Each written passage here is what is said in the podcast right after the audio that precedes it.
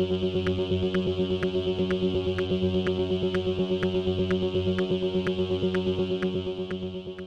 y caballeros, bienvenidos a 10 a 15, un podcast donde se habla de series y películas en un lapso de 10 a 15 minutos.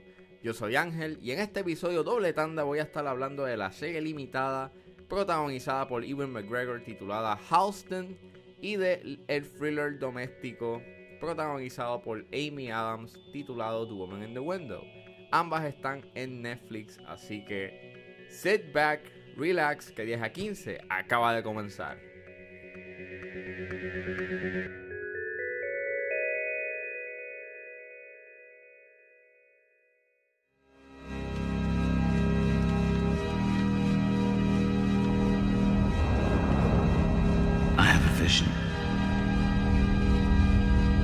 I'm going change the face of American fashion. Halston es una serie limitada eh, que, como dije, salió en Netflix el 14 de mayo y trata sobre la vida de el diseñador de moda o fashion designer Roy Halston. Trata sobre cómo él overcome o cómo él surgió con, su, con sus diseños y cómo su éxito se vio afectado por eh, un estilo de vida bien excéntrico y de exceso. Eh, la serie es protagonizada por Ewan McGregor. Aquí aparece Vera Farmiga, Bill Pullman. Hace tiempo que yo no voy a Bill Pullman. Y mano, ¿cómo ponerle? Esta serie limitada, pues yo no tenía planes de verla. Pero eh, mi novia la vio y me dijo: Tienes que verla, tienes que. Creo que te va a gustar mucho. Y ya, ya. Me gustó. Lo más que me gustó de esta serie es su fotografía, es su estilo. Tiene una esencia bien elegante dentro de. La paleta de colores es bien colorida porque obviamente los colores que utilizaba Halston era completamente pues eh, estrambótico y obviamente ves ese estilo en pantalla. Eh, es bien es bien bonito de ver, eh, no solamente en términos de, de los tiros que, que- se presentan y lo que está en el encuadre, sino también este eh, el diseño de producción. Se ve bien elegante.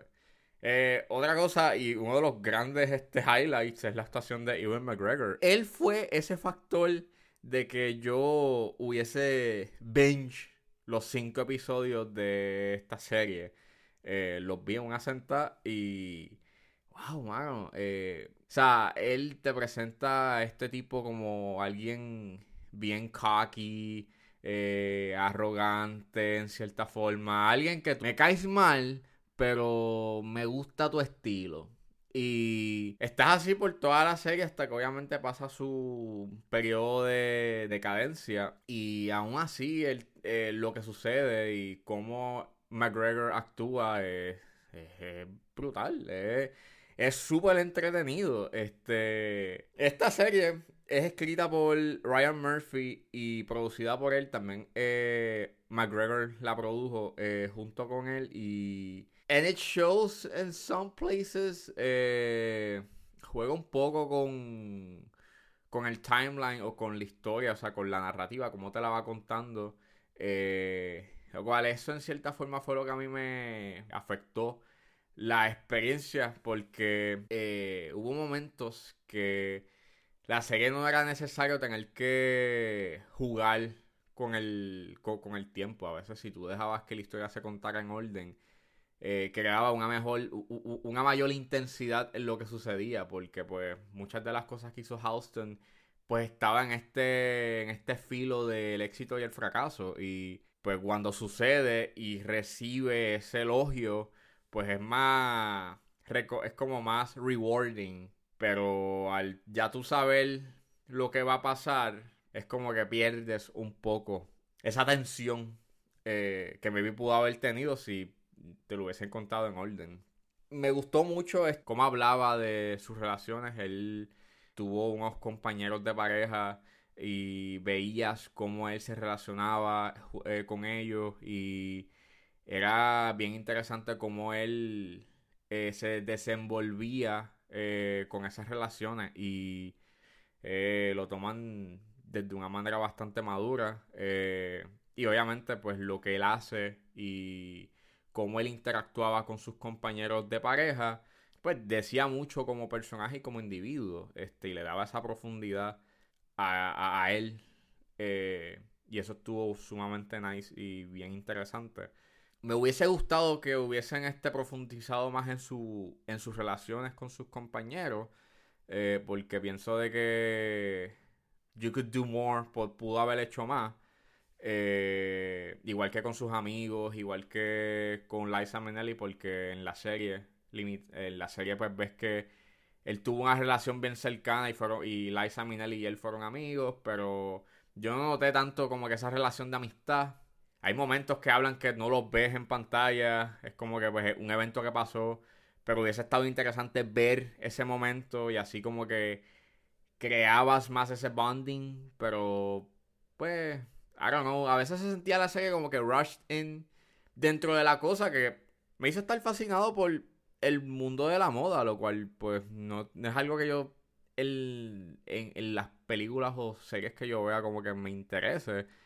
Y me estuvo bien interesante cómo todo en ese mundo pues corre. Y este factor de que pues de, de, la exclusividad y de que las piezas pues tú quieres o las piezas que tú quieres vender sean para algo en exclusivo, por lo menos esa era la mentalidad de Halston y bueno, estuvo bastante fascinante, vuelvo y repito, no me esperaba yo ver esta serie y binge este, y aunque hay momentos en donde siento que se sentía rushed in o superficial y pudiste abundar en más en su en su factor eh, y en su vida personal pues eh, la encontré bastante entretenida y la encontré bastante elegante eh, y bonita de ver. Y vuelvo y repito, la actuación de Ivan McGregor pues es sumamente buena.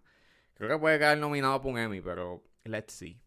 Este, nada, la recomiendo, veanla. Even though no tengan ningún interés en el mundo de la moda, veanla porque vale la pena por la actuación de Ivan McGregor.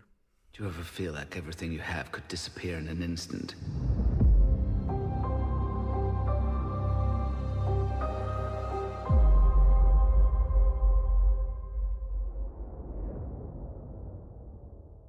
Y saliendo del mundo de la moda, ahora pasamos a estar en un apartamento con miedo a salir al exterior. Eso es lo que nos trae The Woman in the Window, la nueva película de Amy Adams que está en Netflix. This is a safe place.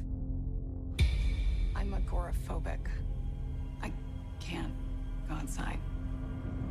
The Woman in the Window es una película que lleva dando bandazos eh, y se suponía que va a salir para el 2019, 20. Sea, estuvo en ese lapso en que cuando llega la compra, cuando Disney compra Fox, este, pues estuvo en ese limbo de qué iban a hacer con ella y resulta ser que la película tuvo problemas de producción o por lo menos hicieron un test screening y la película, pues, el final a la gente no le gustó y tuvieron que volver a refilmar el tercer acto. Esta película la dirige Joe Wright, que es conocido por dirigir este. Por dirigir Hannah, dirigir este Atonement, eh, Darkest Hour. Y después la protagoniza Amy Adams, Gary Oldman, eh, Julianne Moore, eh, Jennifer Jason Lee. Y trata sobre esta mujer que es agorafóbica y es testigo de un asesinato en, la otra casa que tiene al frente. Y pues ella tiene que eh, buscar la manera de, de, de, de, prove de que la persona que vio es la que es y se desencadena en este en donde la realidad y la ficción, o por lo menos la realidad y la fantasía, se empiezan a mezclar. Estuvo ok. En realidad entiendo porque hay gente que la odia, pero creo que el hate, creo que el hatred que ha recibido esta película como que es un poco de más, tampoco es un desastre. Bueno, tampoco es una mala película de que de las peores que yo he visto. Es una película ok, me entretuvo y creo que tiene que ver mucho por los primeros dos actos. Estaba seteando todo bastante bien. La fotografía está excelente. Eh, hay unos, unos encuadres donde se usa el split diopter, en donde los dos eh, no hay una profundidad de campo, ambos están en el mismo nivel. y da este elemento bien medio creepy y dreamy en cierta forma. Eh, pues la actuación de Amy Adams, pues es Amy Adams, ella siempre actúa eh, en letras mayúsculas. El diseño de producción, la casa donde ella vive, pues se siente como si, ella estuviese viviendo, you know, por, por, meses o bueno, años, porque lleva años viviendo, este, pero su condición de agorafobia es por lleva meses con ella. Y la edición a veces estaba sumamente interesante. En, en otras partes parecía como si alguien la estuviese editando en Windows Movie Maker y utilizaba overlays de sangre y overlays bien. bien. bien cringy y bien novatos y amateurish. Y no se sentía como que profesional. Y te sacaba de la película, por lo menos a mí me sacó.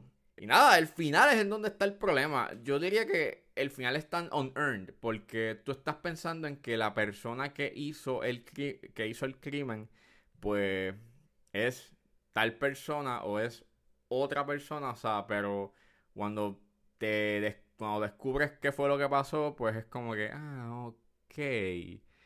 Se siente bastante insatisfactorio, se siente tan... Eh, y luego tienes como que este final bien slasher movie y no, no encaja con todo este componente thriller y mind bending porque pues como te como les dije rompe con esa barrera de que es real que es real.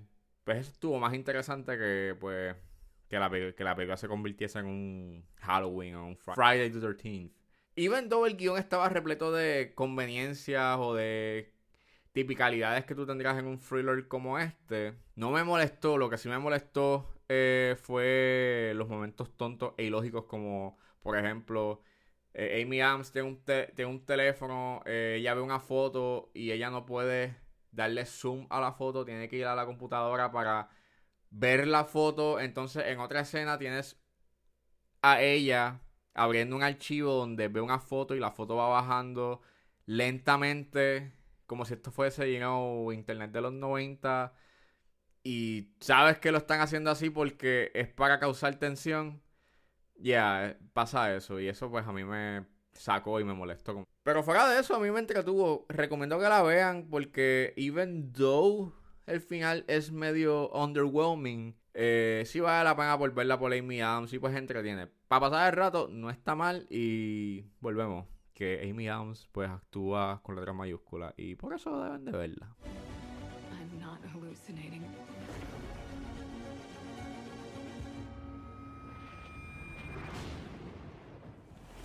think there's somebody in my house. Don't go looking into other people's houses. You won't like what you see.